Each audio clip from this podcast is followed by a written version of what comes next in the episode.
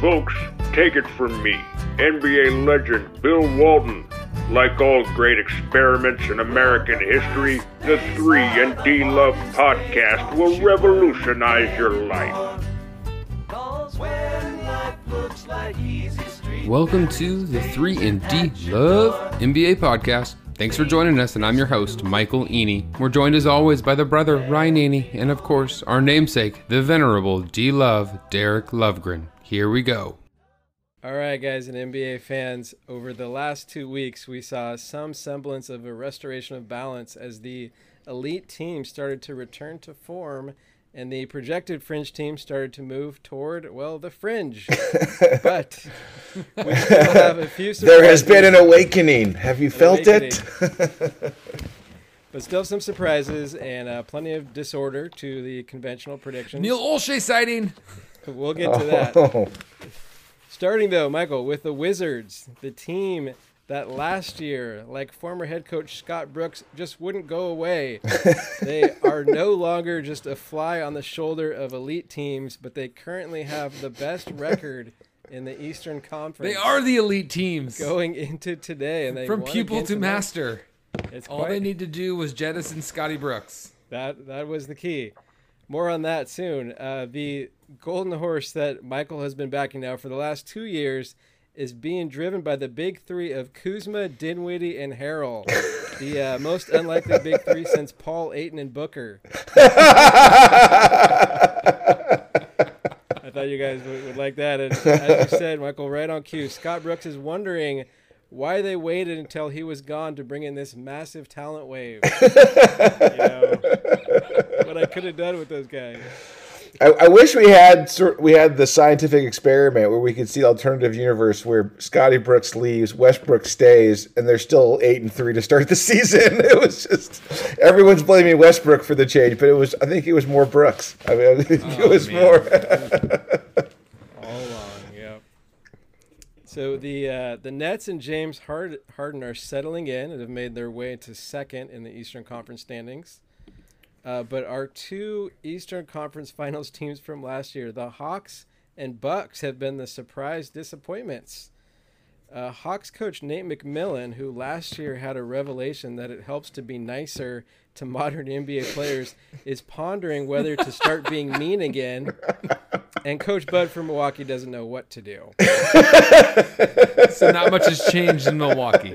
Not much. Whatever pass he had for winning the title, uh, he had a nice little run. Yeah, what is Sorry, the Jeff rule? Van How, Gundy, we're going how many does he get? Was that?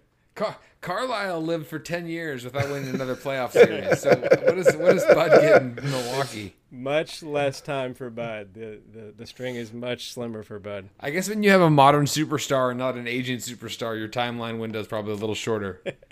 That does help, definitely. but the headline story through the first month of the season is, of course, none other than the Golden State Warriors.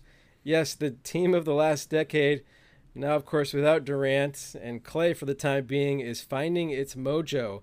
Despite two years of draft blunders, injuries, and off the court drama, they are emerging as a true contender. Uh, if, if you are concerned that most of those wins are coming against subpar Western Conference opponents, you should be. It's fool's gold, Michael. It's not going to last. Well, I just I love that when a, when a franchise realizes having good players instead of bad players is a good strategy to have a better record. I mean, it just it's they're they really are light years. it's like the what did what did Bill Simmons say that every team needs a, a VP of common sense. but they're they're doing the thing that the Lakers can't do, which is beat the Thunder. Uh, the, the Lakers are to beat the Thunder. Uh, and moving to off the court news, uh, Ben Simmons is going to have to pause the refurbishing on the pool in the mansion because the 76ers are back to finding him for not being cooperative and accepting their help to address any of his mental health concerns. But can we can we not all see the pattern here? You can force Simmons to show up to camp, to his team-sponsored mental health appointments, and maybe eventually to games, but it's only going to be a zombie Ben Simmons. Uh, he wants to go. The fans want him to go. The players want him to go. Daryl, it's time to fold your cards and stop the madness. get what you can and let's get on with our lives. So it, what what is since Ben Simmons plays like a zombie anyway? What's zombie Ben Simmons? it's like the zombie zombie. It's the zombie zombie that won't even participate in drills. That's true. Yes. Because Oh, say what you man. want, the guy could uh, he did hustle a bit on defense, but Oh yeah.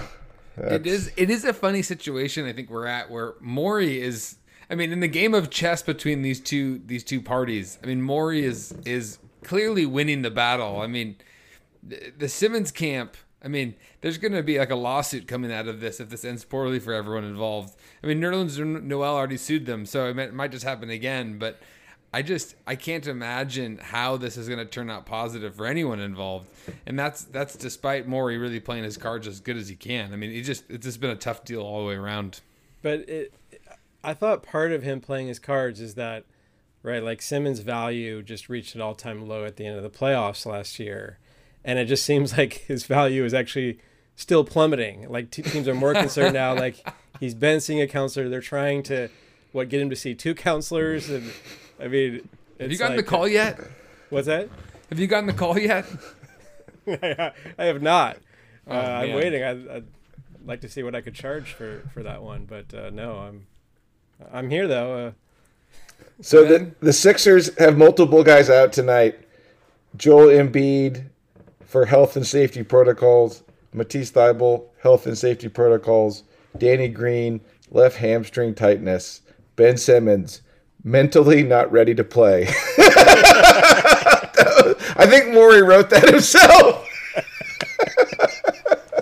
in all capital letters, I assume. Dude, I will, but I will say Ben Simmons does have Adele on his court, so he has Adele supporting his efforts. So I think she's going to be, yeah, I think he's going to be. She's gonna write an album called 24 for the millions of dollars he's gonna lose this year. yeah. she's uh, strategizing with Rich Paul. Um, they have a bigger, bigger plan in mind. So we'll see what happens. They were doing pretty well before Embiid went into the health and safety protocols. So they, they were they were rolling. Now they're like Yeah, now to that- scrap out wins, but it's tough. I mean, that was I'm the hard little thing about. Oh, go ahead, Rye. No, just that was the hard thing about Simmons was like if if Embiid's healthy, and obviously I think he, he's got hit by the protocols, but if he's healthy and playing well, they're just they're great anyway. But it's like when he's not healthy, it's a pretty big jump down to your next couple guys. If without someone like Simmons, uh, They're asking a lot from Like, yeah. Maxey, um, who's doing a great job actually. But yeah, uh, he's really good.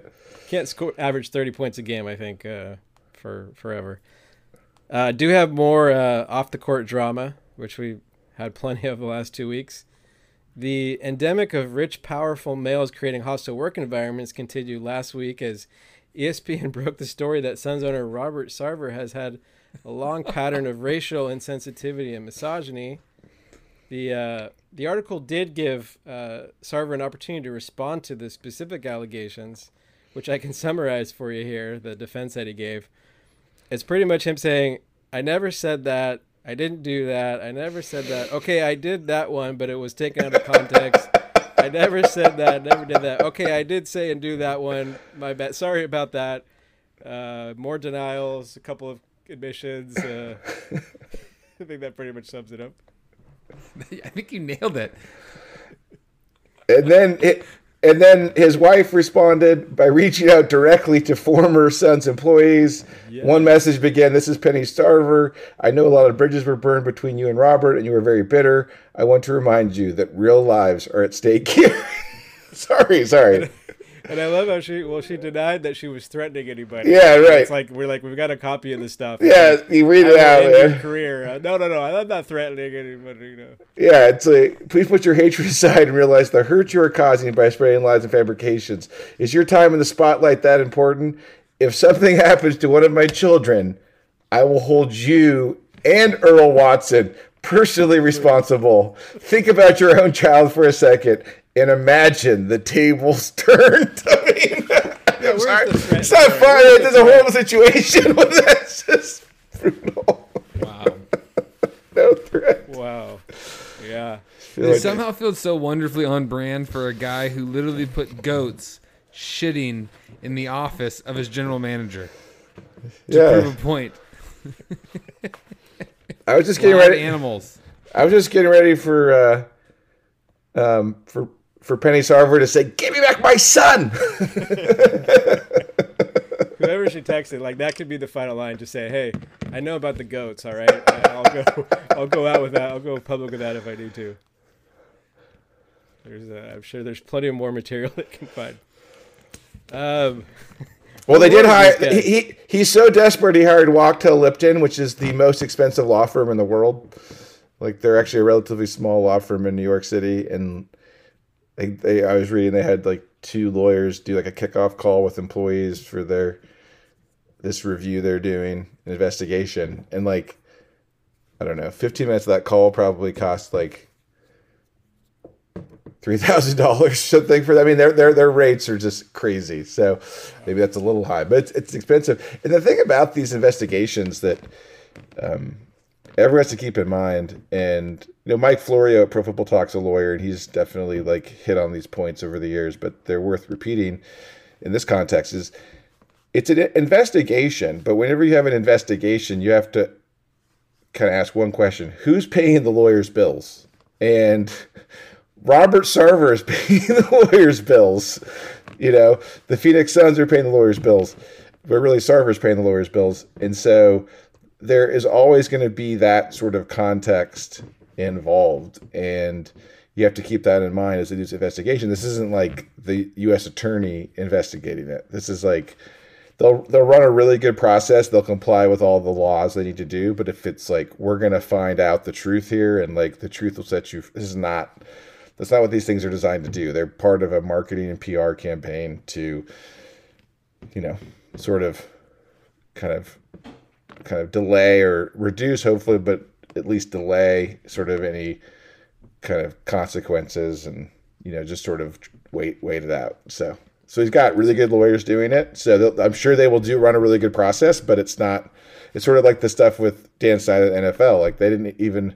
That was a really good lawyer. That was a lawyer that used to work at my old law firm, and um, she's one of the best lawyers in the country. And, and Beth Wilkinson, but she she just did an oral report. It was like it was kind of like sixth grade, and you forget to write your paper, and you're like, "Can I give an oral report? Is that is that uh, is that acceptable?" it's like, yeah, an oral report is perfect because nothing's written down. So we'll just if uh, if the Wachtell Lipton lawyers give uh, Penny and Robert Sarver an oral report, then uh, that's, that's trouble.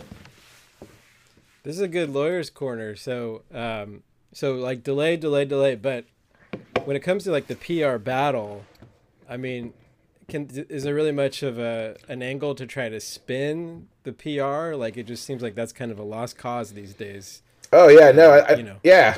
I don't think you spin it. I think at this point, what the legal process is allowing them to do is have something the NBA can point to um, when they get asked, like, why aren't you acting on these things that he's, you know, because it's not like that article had. I think he interviewed like seventy people. Like it's there's a lot of, a, there was a lot there and a lot of corroboration for many different people about his behavior. And to your point, D, he did respond like um, point by point, and he responded. It's it's very important. He responded. Um, he I think he had a law firm involved in his response. I think they responded on his behalf. So it's like he's looking at it like um, he's not only concerned about losing the team and the NBA process, but also like any potential criminal or not even criminal, excuse me, but just any civil damage, any sort of lawsuit, any any legal risk to him personally as as well. Um, and I'm not. I, I definitely like. I don't think lawyering up means you're guilty. Like that's something that It's just a smart thing to do, right? police officers, you know, makes their job easier if you don't do it, for example. And so my recommendation to anyone I know is if you ever get involved with the police in any sort of way, you just automatically ask for your lawyer and you know, and maybe you don't even have a lawyer, but just say I need to talk to my lawyer. And again, it's sort of the same thing, right? It's the mini version of this. It's like you delay the situation so you're not just kind of caught up in something and sort of make mistakes. So, but this whole purpose is just to um, give Adam Silver cover um, to not have to make a move like he did with Sterling. Um, and so oh, we're running a process. We have an investigation, and we saw it with we saw it with the Reds with the Washington football team, former Redskins. It's you know, it was like they did this investigation. Beth Wilkinson did the oral, oral report, got her passing grade from the owners. They fined Snyder ten million bucks. They make his wife president. He's on like a leave of absence and they kind of just was like trying to see if this thing will like go away. And then now Jon Gruden and, Fire Jon Gruden. and all this other stuff's going down because of it. It's just like whoa, because it is like you, when you're again maybe this is like a longer lawyer corner than any of our listeners want, but take like it. like that does happen. Like where you're investigating something and you're basically when you so when you do an investigation, you get you put in requests. Um, you know, for documents and emails. And if if part of it is like you're investigating your own client to try and just make sure like what actually was done and said, you're trying to understand the situation from their perspective. And then if you're in a sort of adversarial legal situation, you eventually have to share those documents and emails to a certain degree with the other side. So the weird dynamic is because like Beth Wilkinson was working for the Washington football team and the NFL, it's like, who's your client exactly? That's the other thing is like, you never want to be in a situation where a, a, a lawyer is representing multiple people or multiple, like a company and a person, because like, if they shouldn't be doing that, but if they are doing it and you're the less like sort of uh, wealthy or influential or valuable client in the future, like you better find your own lawyer. Um, so, um, but th- what what happens in these investigations is that you know they'll have a bunch of like young lawyers. Um, sometimes they'll be like on at the law firm, or there might even be like contracts lawyers who just specialize in helping out reviewing. And you literally sit there, and the technology's probably changed. As I last did it years ago, but you're just sitting there and like reviewing emails. And like the first thing what you do is you you um, you denote if they're responsive or not to like the legal matter at issue. Um, but in the course of doing that you might see a lot of stuff that like you're like because it's just like some person's email right? And they, and they never think like someone's to read my email. Like you know the form That's the moral of the story. yeah Jon Gruden doesn't think. yeah, that. Alan. Yeah, Alan. You know, the the president of the Redskins or the Washington football team never thought like he's like whatever. Um, so yeah, like it's just it's so what happened to Gruden totally is possible because they re- reviewed like six hundred thousand emails or something at least. Like you're gonna see some like people are you know have we all have issues. You're gonna see stuff like that. And Do so you think go ahead. do you think Neil Olshey might get fired as the result of the Phoenix Suns investigation? True. It's true. Real Yeah. quick here. So the lesson I'm getting from this is be careful when you write emails to not say derogatory things about people in positions of power. And if you ever get in trouble, lawyer up immediately. And even if you're not in tr- trouble, if you ever talk to someone where there's legal, not even if there's any le- potential legal jeopardy, it's like, I'm not saying you actually hire the lawyer, pay the lawyer. You just say there's a lawyer I need to talk to. Thank you, and then, um, yeah, don't feel don't feel bad about doing that. That's what I remind my kids about. Do not feel bad to ask for a lawyer. Um, doesn't mean I was kind of you do- poking fun at the lawyers when I was doing my, my version of the summary of, of his response. Uh, no, no, it's it's uh, it's right, and I, I think these. I just think these guys. It's it's interesting to see how this like works its way out in the wash, and I think you know all these guys are trying to hold on as long as they can, right? You even you see in government, right? It's just they they try and hold hold on, hold on, hold on, and then see if things sort of start to to die down, right? I mean that's sort of where our culture is, unfortunately, um, where you you don't want to admit you did wrong, or to your point, D, it's like, oh, I did these kind of specific things, but this was a misunderstood thing, and I may have said that, but this was the context, and so it's not not a big deal. Um, so yeah, but to your point before, D, I'll finish on this is that um, uh, there was a former lawyer, attorney general in New York, who said like something like, if um,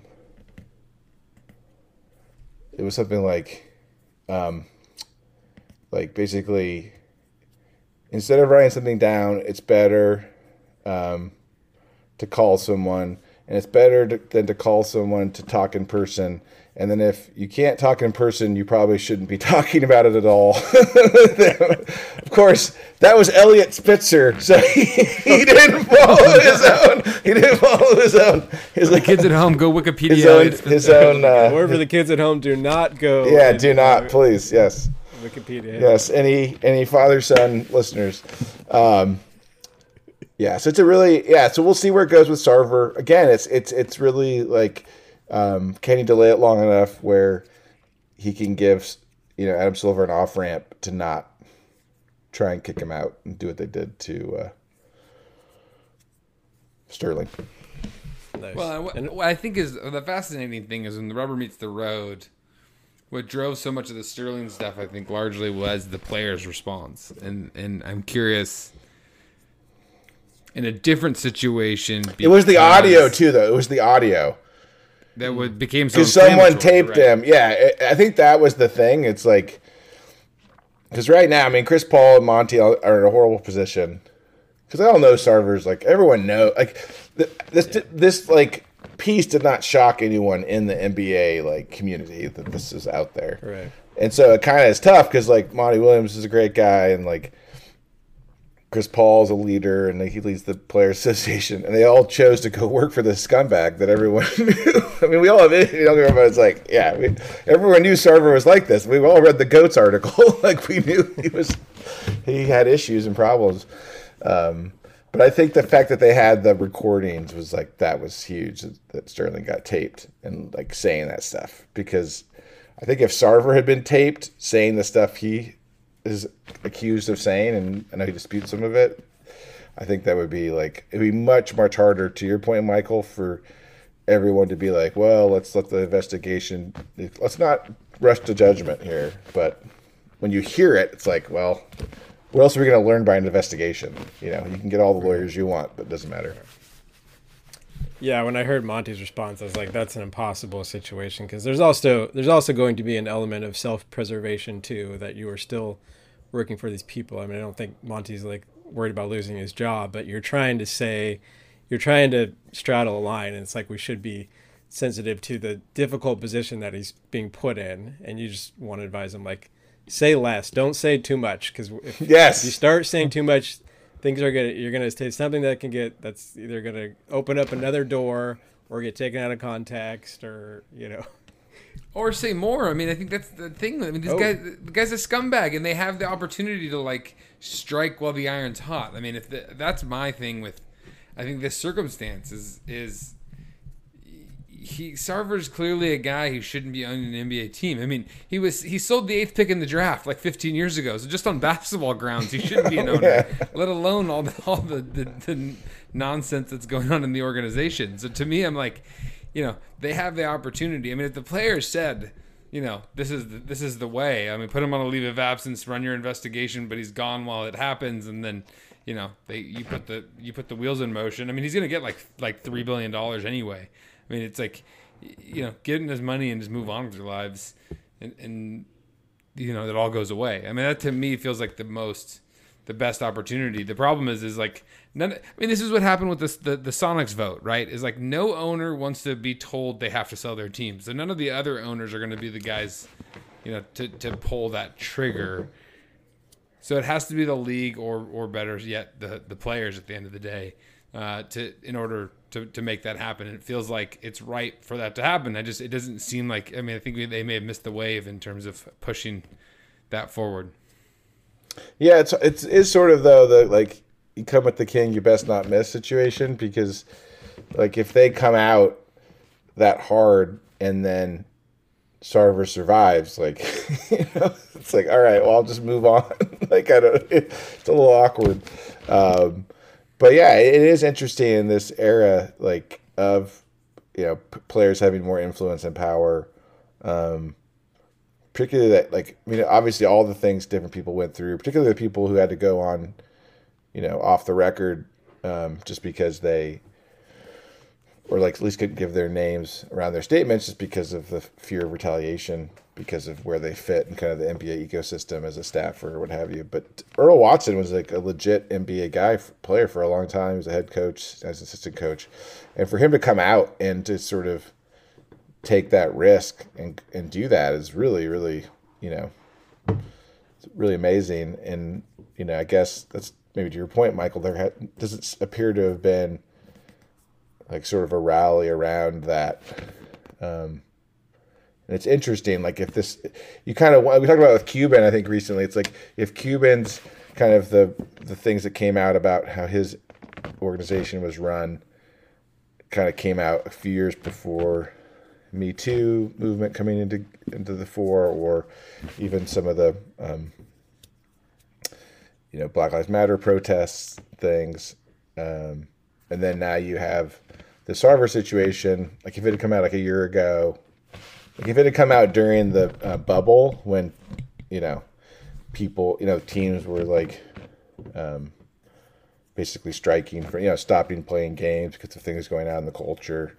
You could have seen like a lot of energy being like focused on this situation, um, but there's a lot of pressure.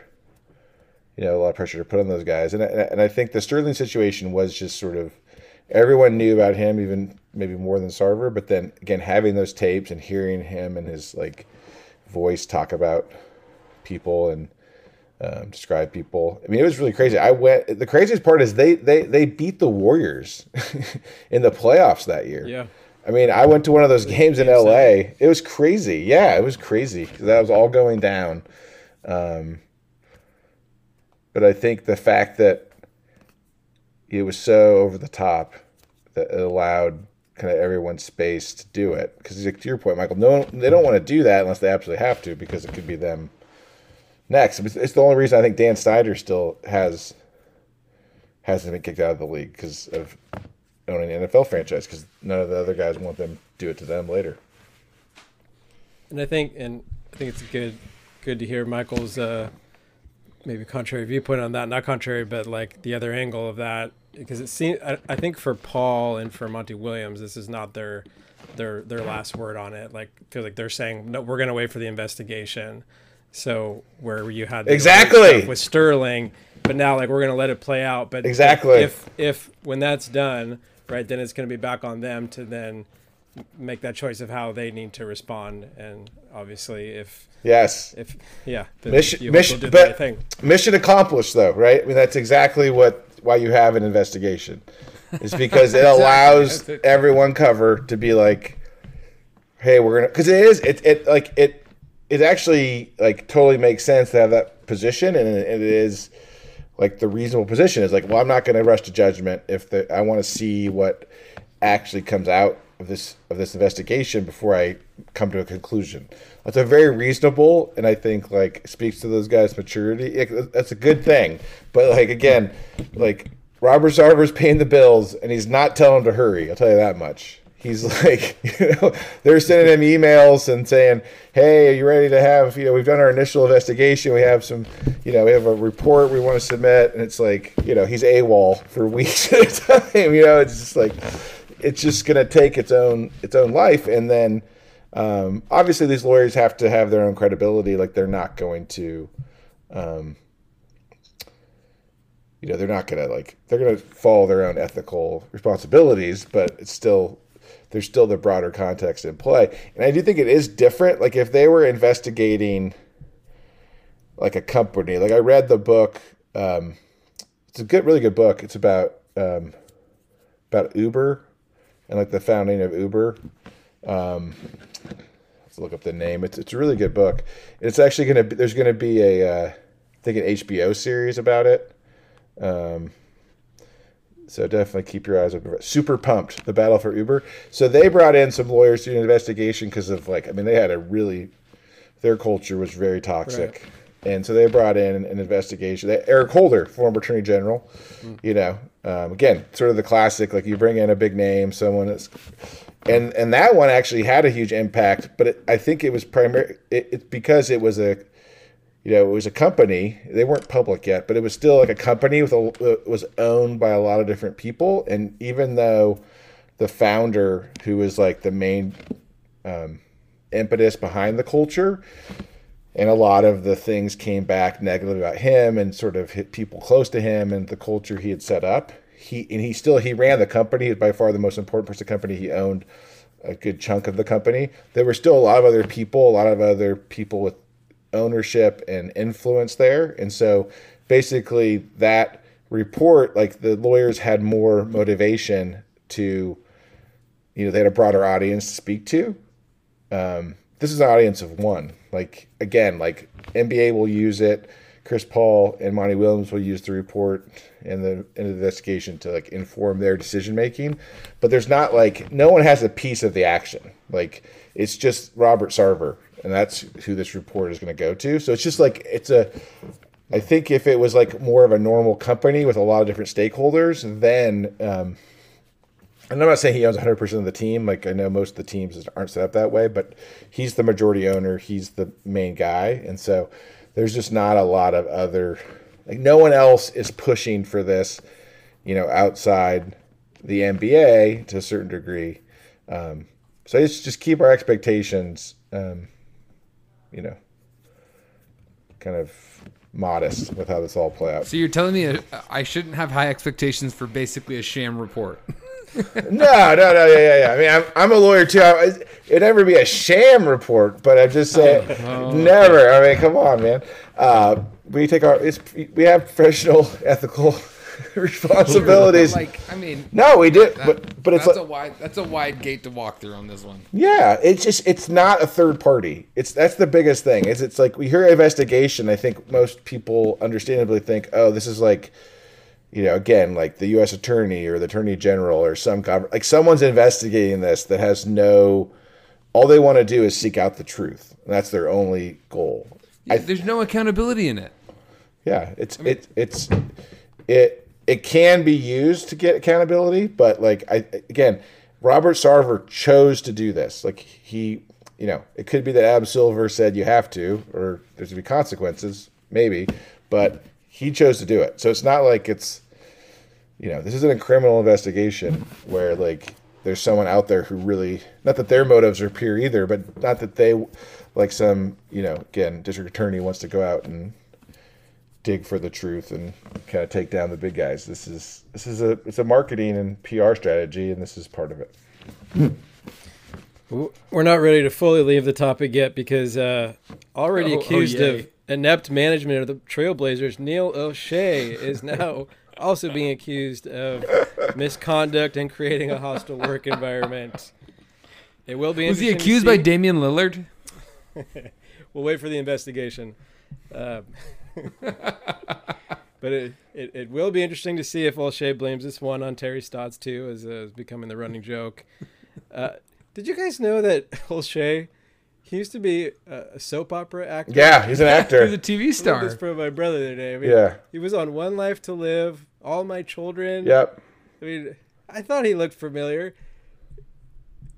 I mean, it does not, again, it does not fit the bill, though, man. Holy smokes! I mean, It does. If you want to give me a hard time for for knowing the soap opera reference, you keep in mind that I'm a Gen Xer and I had an older sister, so every, everyone dabbles in soap operas a little bit if uh, if you're if you have an older sister. So. Don't throw Marsha under the bus, D. Come on.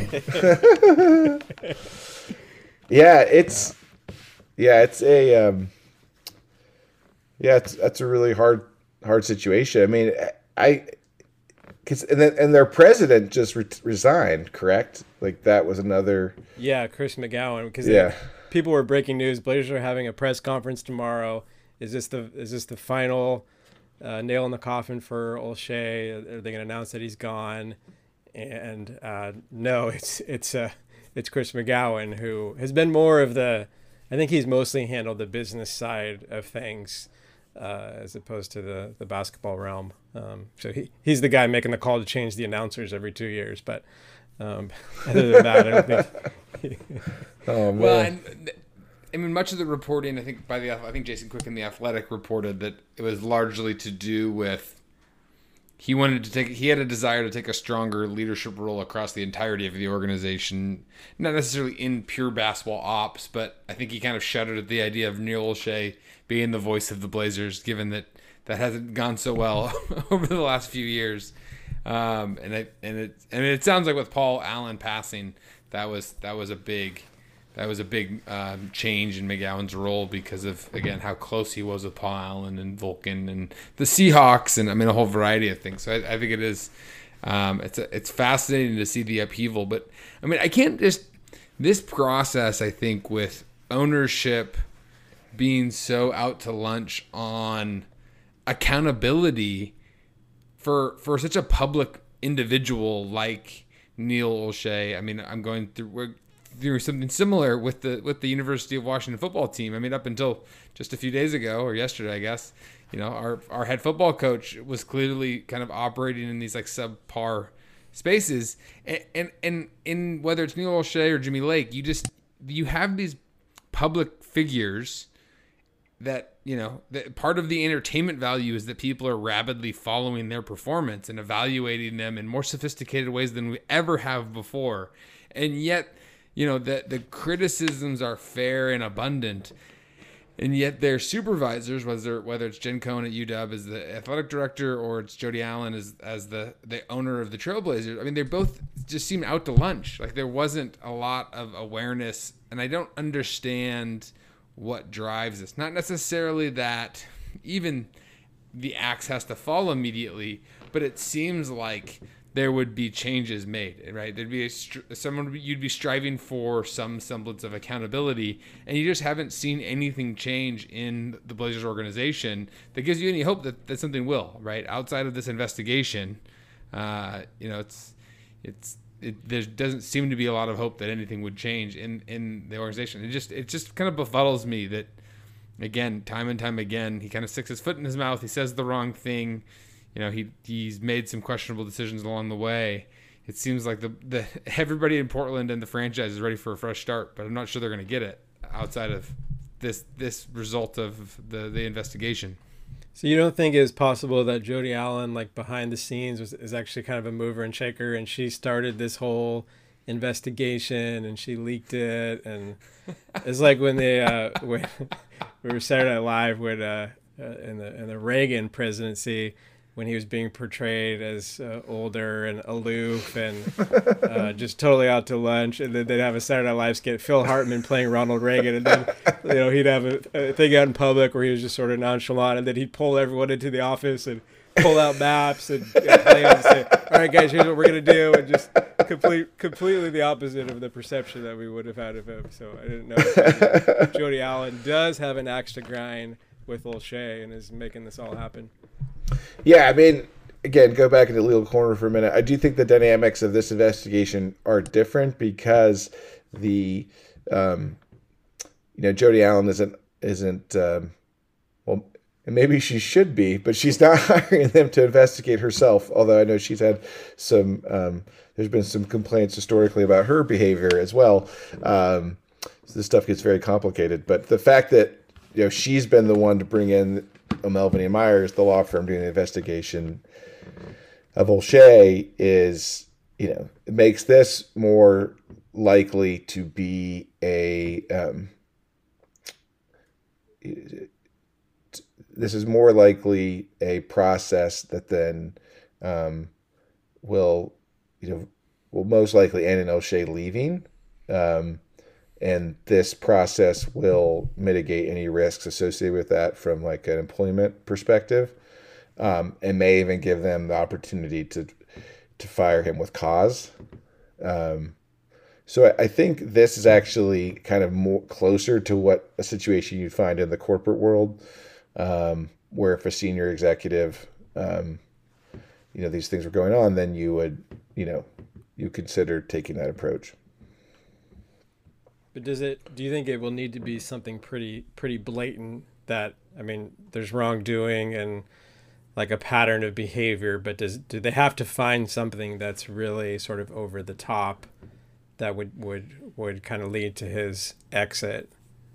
You know what I mean? Does yeah, no, I mean, be a... yeah, I don't think it's again. This is all sort of like what culture you know you want to have, and um, and then also sort of um, you know there is if you're looking just kind of at cost benefit analysis in a kind of a cold way, it's just you know what are the legal risks associated with it. You know, most likely it would be see you know private claims from the um, complainants that are on the on the staff and our employees, and so there's there's definitely a risk associated with that, which is part of the investigation as well. So I don't I don't think it needs to be. Um, it's really Jody Allen's decision. She can. She can. I mean, she could fire Olshey tomorrow. I mean, she.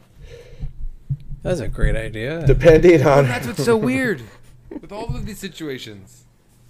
Well, I think I mean I think it's either there's two there's two reasons you you do this in in this situation. Um, well, the, kind of the overarching reasons. This is kind of what you do when these things kind of come up like this and they become like a public thing. Is that you you get an investigation and doing that of like an executive again is like a different dynamic. So either Jody Allen's doing this to try and save Olshey because she's like, we'll go through this process and then you know we'll I can use that as you know depending on what comes out of it if it's not quote unquote as serious or you know if they if the if the investigation finds the allegations wanting then that may lay the groundwork for her to keep Olshey and then again the, the I think the more likely scenario is that you go through this um, just to like mitigate legal risk where if you just tomorrow go fire Olshey um, number one, most likely under an employment agreement, you can't fire him.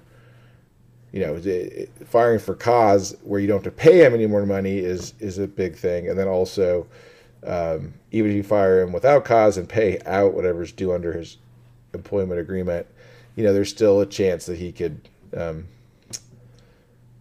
there's still some legal risk associated with that, right? That he gets, you know, if he gets fired under what he thinks are unfair circumstances, then there's risk there. So this is a very natural move to do that. It just depends like what Jody Allen wants to do in the end. Um, so to answer your question, D, it, it depends.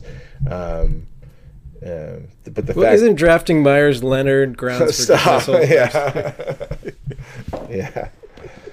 Yeah. I thought I just think it's interesting. I mean, was. Yeah, it is. Is it? I mean, to your point, Michael, it's like Jimmy Lake for us Washington football fans. It's like a very similar thing where, um, like in the end, they decided to fire him without cause and pay him his whatever is due under his contract, um, and to move on from that. Um, again, to I think the point you Jody Allen could have done that already. Um, now, again, you you'd want to have some sort of agreement, which I'm sure like Jimmy Lake and the university have about settling up kind of what it'll look like going forward with them and the money will be paid and everything. So you want that with Olshey as well, but um, it's definitely possible. I, I just think it's really fascinating to me just from like thinking about these teams. One question I've always had is like who actually makes the call? Like who's the powerful, um, who really calls the shots within an organization? On the basketball side, and yeah, it's just it's it's it's like you know some teams take the like you have the like kind of godfather of all the team, both business and basketball side, and then you have a general manager reporting to them, and then in this case, a lot of times you have a business side and then a basketball side that report in in different ways. Um, so, and, and, I also just find it fascinating that it, it's you, it makes you realize that it's so much different getting a job and then kind of keeping up the relationships that allow you to stay in your job than actually being good at your job. Um, and I think we talk about Olshey was an actor. Like he seems like he's really good at like engaging with people and sort of, um, you know, making them like, you know, kind of playing a role and getting them to buy into what he's doing. Cause it's like, yeah, a lot of the stuff he's done, um, substantively hasn't really worked out that well. Um, so it's interesting to see how these dynamics all play out. He's got what uh, at least outsiders would call a superficial charm, but uh, I guess maybe if, if you're someone in a circle and he's got power, you know, he can whatever. Well, I was looking back, and he it, they even noted like McGowan came on like right after he did, and I guess Olshey and like the initial like the the welcome like uh, press conference from McGowan years ago was like just making like, emphasizing that like oh basketball I'm not I don't report to this guy I'm doing my own thing I'm the basketball guy, and I think it's also like I mean you know Paul and Jody Allen R.I.P. to Paul but like they're probably they're not the most like I mean they're not like you know, Bill Gates was the CEO. Paul Allen was the CEO. I don't think Jody Allen was the CEO. So it's not like they're like really strong on the management side of things. Like obviously brilliant dude and like did incredibly important things and you know, gave a lot of money, supported a lot of people. He, you know, big in the space race. Um, but remember, remember so, when Allen became became friends with some of the like the Hollywood moguls, like um, Dave Geffen. Oh yeah, yeah, yeah. He would go on their yeah. he go on their yachts and everything. Yeah. Yeah, and they all he was so socially awkward, and they're all like, "Hey, if you're gonna hang out with us, like." you need to wear shirts with a little more color and like those glasses like from the 80s like we need to give like you know he's like some, some, he's like shave the beard yeah right paul you gotta shave the more modern and so they had him look better i don't know if uh, his his personality really well part of that too is he was the biggest investor in dreamworks skg like this is like oh, yes. the the Geffen, Spielberg, Katzenberg uh, production company. So they they made buddies with him, and he gave him a lot of cash, and he took a wash on that on that investment. I think so. I mean, he did really well a lot of other places. Um, he dated Monica Seles for a while. I mean, he definitely like his er, random, yeah. his like early his early Blazers ownership when they were so good, and he had like yeah he had like he looked like a lumberjack in the like in the he, a bespectacled lumberjack computer programmer in the front row. Right, and always at that seat right behind the basket. That's it. Do you guys want to talk any any, uh, any basketball? is, I've actually enjoyed this. Right, it's been a very good lawyer corner. this will be a this will be a test. Can, producer Michael, can we tell if people? Um, we can tell if they download or listen to the episode. Can we tell how long they listen to the episode? Because this might be. I think we've lost. I think Brock Hartman's still with us, maybe a few others, but uh, I don't know. It's been a this has been a lawyer co- corner episode. I, I enjoyed it. That was great. Uh, so, little hoops. We have a lot of parody. Seems the theme. I mean, a lot of.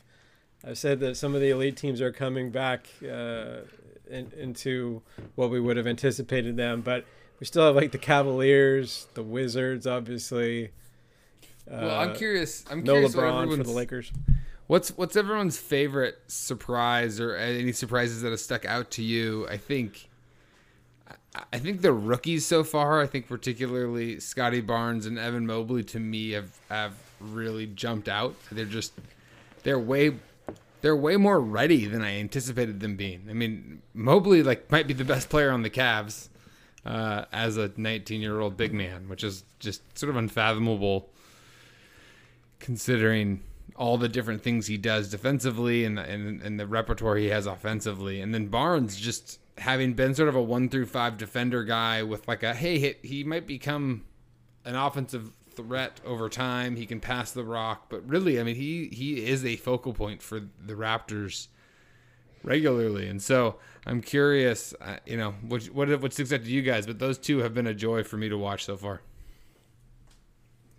I think for me, it's that Steve Kerr was right. Like like so far, I can't really because it doesn't really make sense. I mean, I know they got like a bunch of minimum guys um, that fit better, right? I mean, I think to your point earlier, Michael, it's like they, they seem to not have any guys that are really killing them. You know, Oubre really struggled with them. I think he struggled even his current, you know, with the with with Charlotte, he struggled as well. So think addition by subtraction, they're playing Poole a lot. Where last year he didn't really play till the end of the season, so that might be the biggest difference. And then they have these other kind of um, back of rotation guys that have come in and really contributed a lot um, in their small amount of minutes. But he's Kerr's still doing it the same way he did it before. He's like, it's not like Steph's running pick and roll. Like it's it's they're still running like their offense, and um, and then I hear like they're talking about Kuminga this week, and I know it's like he's the coach, but he's still like. I think someone asked him, or he was talking about comparing Kuminga to Kawhi and how he's kind of reminds him of Kawhi. You're just like,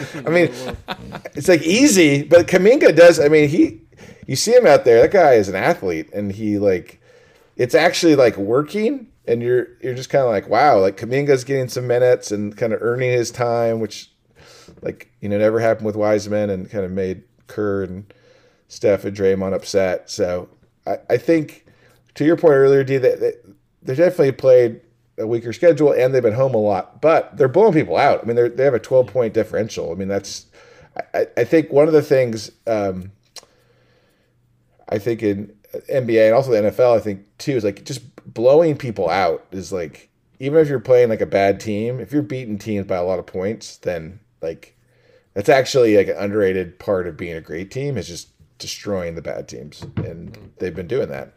Um, so that's the part that's to me. I had them top four. I, didn't have them in the finals like Michael, but I definitely had them as like good team. But the fact that they like they've carried on the last part of last season, and they and they um and it's not like Steph has played crazy great. I mean, he's had some good games, but he's not playing crazy.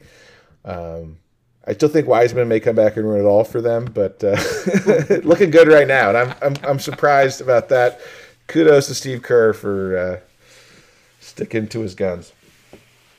Yeah, I think the I mean the Cavaliers are, are a surprise. Um, I I think Mo- Mobley is a big key to that. Um, the guard, I mean, they lost uh, they lost Sexton to the knee injury. I, I think he's out for a while, but uh, just the fact that they've got they've got the two big guys like Mobley uh, playing with Jarrett Allen, and then I guess Markkanen has been injured too, but he was making a good contribution. You got Kevin Love. It's just kind of a random uh, assortment of players they have, but they're they're doing well. And the Wizards, I mean, not a surprise to you, Michael, because you uh, you called this. You know, I don't think you called them being number one at this point, but uh, you spoke highly of them, so uh, pretty pretty impressive.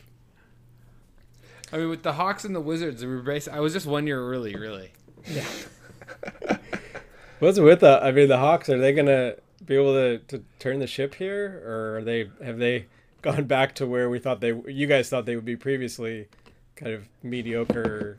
I don't. I, mean, I don't know. I think there's. I think both them and the Bucks. I mean, you just wonder these teams that I think have maybe have feel like they have less to prove are you just wonder if they're bringing it every night. I mean, I think this is this is something that I've noticed in just watching that there's a weird variance. I think this year of just there's teams that sometimes just don't show up. Right. I mean, that's what's been so interesting. I think about the Warriors is by you know all 13 games they've played in, they've either shown up and won by a lot or or lost in a close one.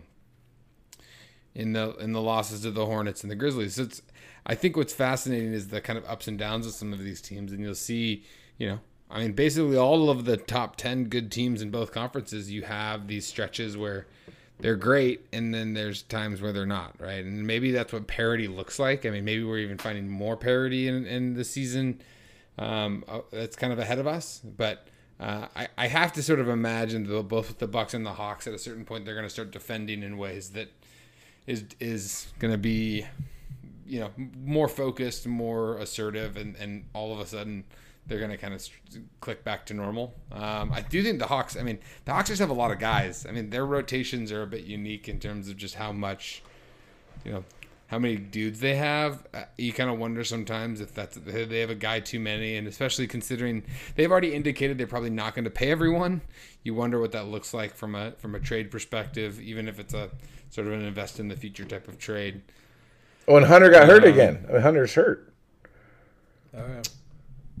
So that's, I mean, to your point, I, I, just think their wings have not played well, you know, at least offensively. It's like they're not, that was where they were really like tough last year was that Collins, again, looking more on the offensive side, but Collins had really embraced his role.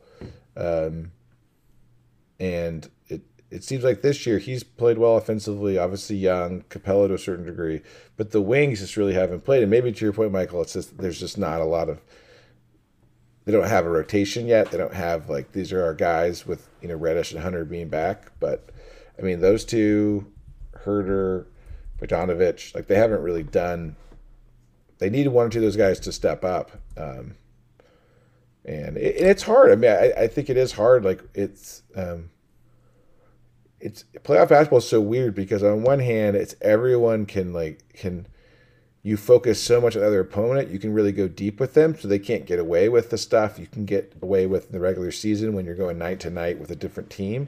At the same time, though, it's like super hard if a team gets a lot better late in the season or even in the playoffs and go to a different level and players start doing things in different ways. Like Kevin Huerter was amazing in the playoffs last year. So it's just like, and obviously Young stepped up even more. And it's just, I don't think you can adapt as easily in that moment, even though you're totally focused on them. It's this quandary where you you can't really like adjust. Um, you can't take a step back at perspective and say, okay, this is how we're going to deal with this. Where you had the whole summer, and now you know what the Hawks like to do when they have that run, and it's easier to take it away. So um, mm. hopefully they, I hopeful they can kind of get get things going, get things going again. I think the fact that Collins is playing well is really good for them for the long run. Um, I don't know. I, I, still wonder about the investment in Capela. I know he's been playing, he's rebounding, and he's doing fine. But it's just again, my answer to teams that are struggling is always to go small. So maybe try and get more of those wings in there and like kind of let them do stuff. Um, but I mean, I think we gotta give it some more time too. It's it's been a weird couple of years. You must uh, enjoy. The, is it the Raptors? Are they playing Siakam at center?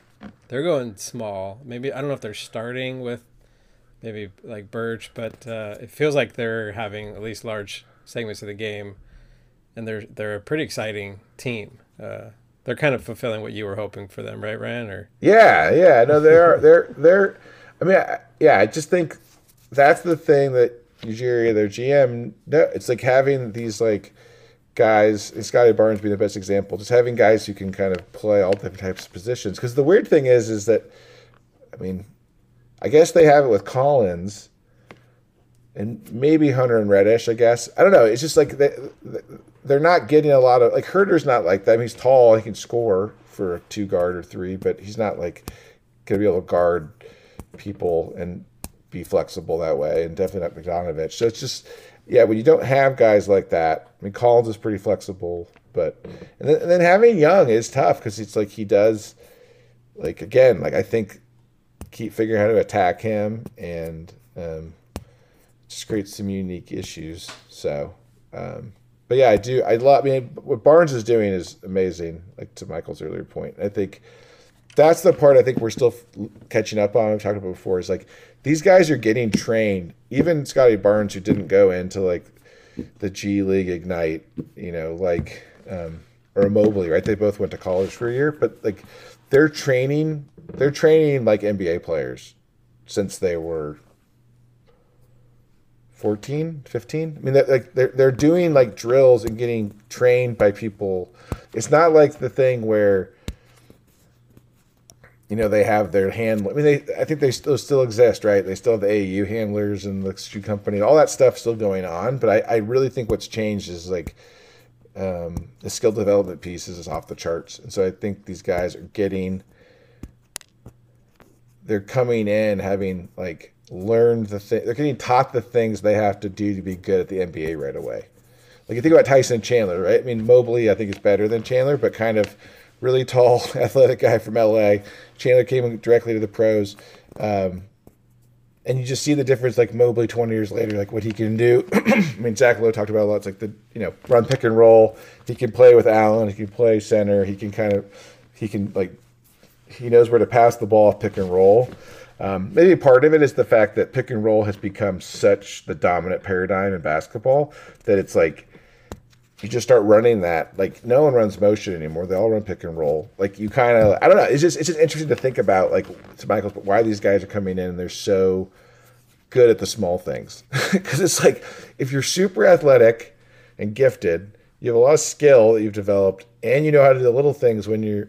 I mean, this is like Steve Kerr's dream. He's like, you know, it's like, he knows he knows 98 rotations on defense. It's amazing. It's the best.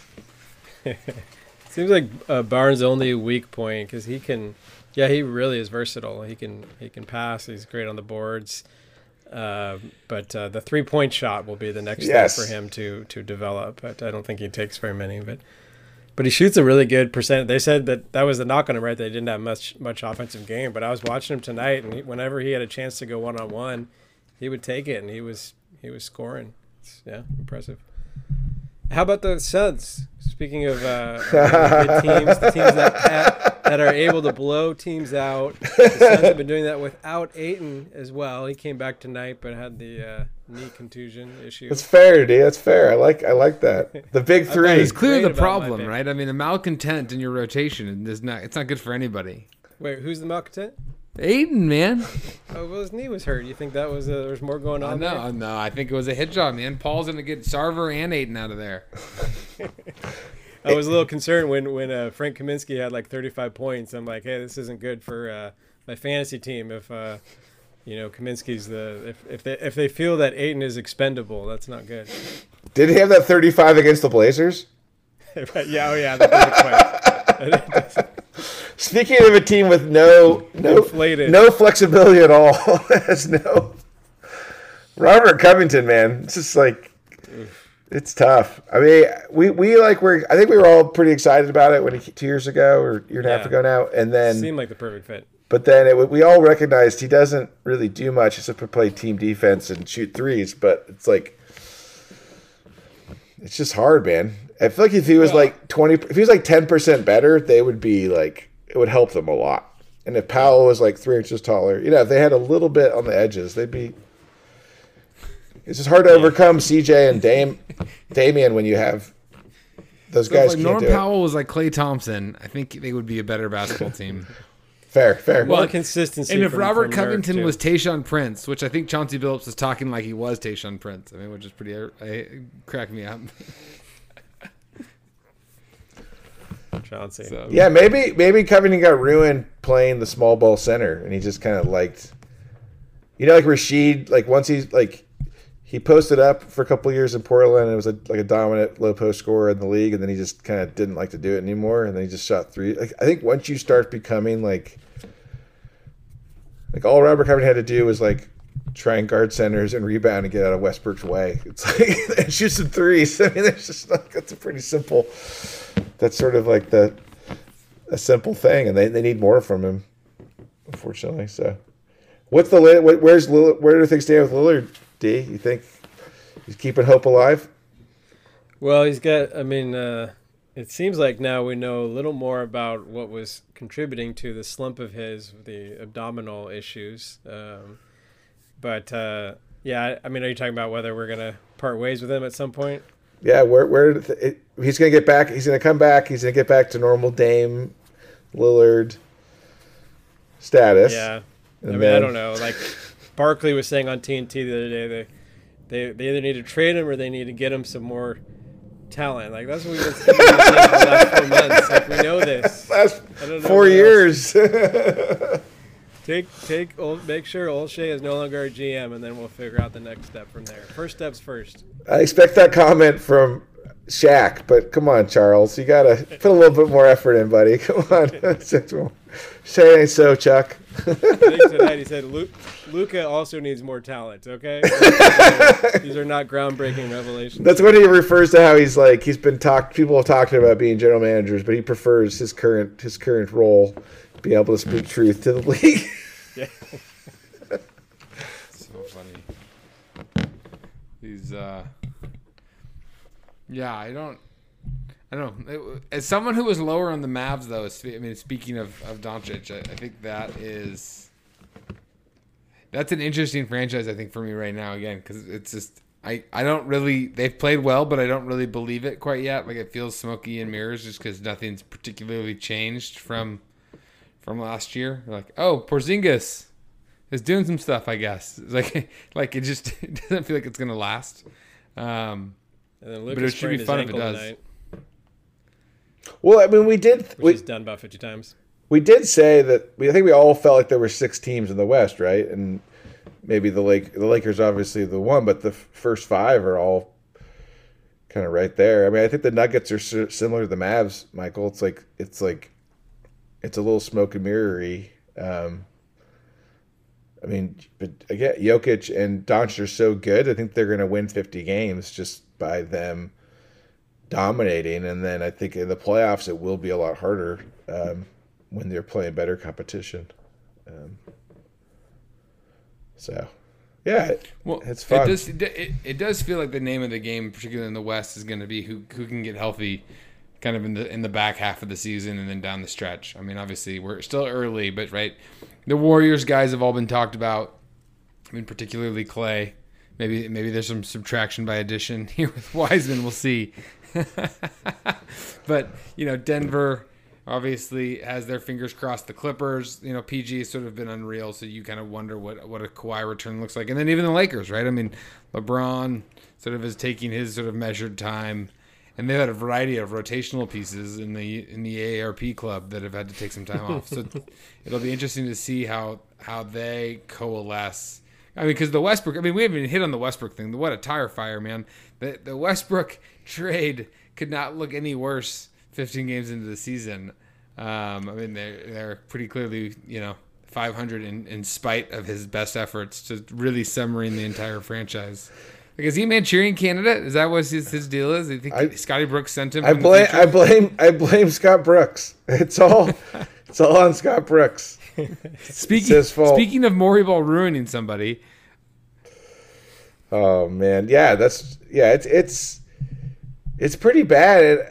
I mean, what do you think with LeBron? Do you think he just doesn't like again? Is it sort of like we talked about? Like, is it sort of the, the the thing where the way Westbrook plays is just more appealing to fellow NBA players and his like strength than to fans or you know would be analysts of the game who, who who don't sort of like you know don't have sort of the warrior spirit in them. Um kind of like watching the game as opposed to playing it. Like i, I just think it's so weird because lebron is is really smart. Um and he's jumped from team to team in part because he recognizes that like he needs younger talent. And there wasn't many options for them probably with the the group the, the guys that they had in terms of acquiring a better player. But i think the one thing people always talk about is like Buddy Hield was there and they probably could have held on you know either to kcp or you know it's just like there was some ways to kind of keep a bench and keep some guys around. Um, so yeah i just don't that's the part i just don't get is how he was such an advocate for that um, i don't know it's weird Yeah, it's gonna be fascinating to see how it comes together. It just at this point, it's the Lakers play well when AD is like shooting the rock well, and when he they, he doesn't shoot the rock well, then then they're not. But speaking of someone who's like kind of Covington sheet esque, he's definitely fallen in love with the jumper, man. I mean, it is like, Oh. And again, I think it's just it's probably better for him. He's probably far, following D Love's advice and not falling down so much, shooting more, shooting more pull up down to eight a jumpers. Don't don't go with the post, AD. You'll start falling down everywhere. But He uh, he unloaded on the, the team after they lost to like Minnesota last week. He's like, we are not a championship caliber team. it's like first Oklahoma City, now Minnesota. Like, well, maybe the fact that LeBron is out uh, indefinitely is part of that factor. no, exactly. Yeah. Did you guys? Did you guys speak? Did you guys see? Um, I guess like a Cleveland. I, I think the Wizards beat the Cavs or played the Cavs recently, and the you may have seen this, Michael, but the um, local sports um, report on The the Chiron local at the station, the, bottom. Chiron on the bottom said, you know, it said Kyle. Ku- It was Kyle Kuzma was being interviewed. So Kyle Kuzma, like. He, he, he's an NBA champion because of LeBron. and then they tweeted that out, and then Kuzma responded to it and it said, That makes two of us, Cleveland. no, it was great. I mean, you know, who'd have known? Like that mix of like young guys all gets free of the like Lakers drama, and they've all, you know, they've all done some things. I mean, it's funny to see Kuzma now blossoming a little bit. Ball in Chicago's, you know, pretty legit. I mean, that's. I mean, I mean, the Caruso move is just even more kind of laughable in hindsight now that he's I think he started at power forward for them tonight or a couple days ago. I just, you know, the fact that like Caruso is like like a strong, serious rotation player again now, in a team that's you know going to be relevant in the, in the Eastern Conference. I mean, by all accounts. Um, but it is uh, it, that'll be that'll be confusing until I think the end of the time. But all right. All right, guys. On that note, uh, our apologies to uh, uh, Scott Brooks, but we never intended to have him on anyway. That's all the time we have for today. Thanks for joining us at the 3 and D Love NBA podcast. We'll be back next time, but until then, remember, throw it down, big man. This isn't just a great podcast, it's a triumph of the human spirit.